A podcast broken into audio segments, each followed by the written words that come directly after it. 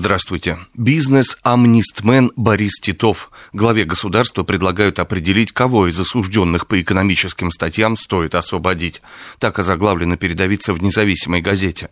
В четверг в Воронеже Владимир Путин встречается с российским бизнес-сообществом. Уполномоченный по правам предпринимателей Борис Титов уже объявлял, что президенту предложат подумать о возможности так называемой экономической амнистии.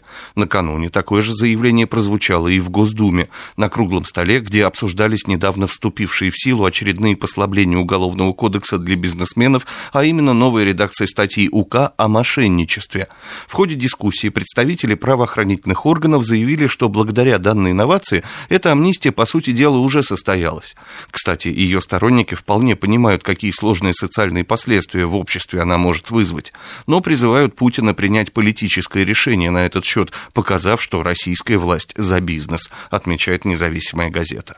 Международная амнистия оценила весь мир с пессимизмом. По мнению авторов доклада, ситуация с правами и свободами ухудшилась. С таким заголовком спешит к читателям газета «Московский комсомолец».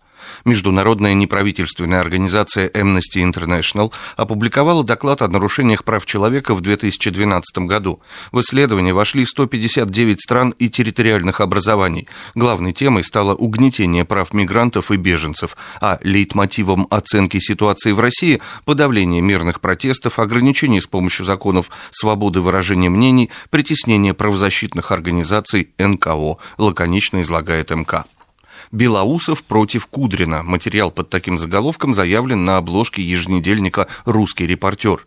Слухи об уходе Андрея Белоусова с поста министра экономического развития становятся все настойчивее, хотя сам чиновник и называет их ахинеей. Не менее настойчивы слухи о возвращении в правительство Алексея Кудрина, хотя их никто и не подтверждает официально.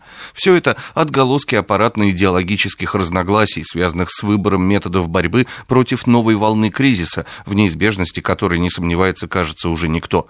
Андрей Белоусов предлагает в преддверии кризиса насытить экономику инвестициями, в то время как финансовый блок во главе со своим теневым лидером Алексеем Кудриным требует сохранить консервативный курс всех путинских лет. Вот такую рисует русский репортер.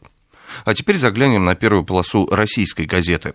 В правительство направлен законопроект, который позволит регионам по собственному усмотрению менять максимальную планку роста тарифов на разные виды коммунальных ресурсов. При этом государство по-прежнему будет контролировать размер совокупного платежа граждан, уточняет российская газета. Со свежей прессой вас знакомил Андрей Егоршев.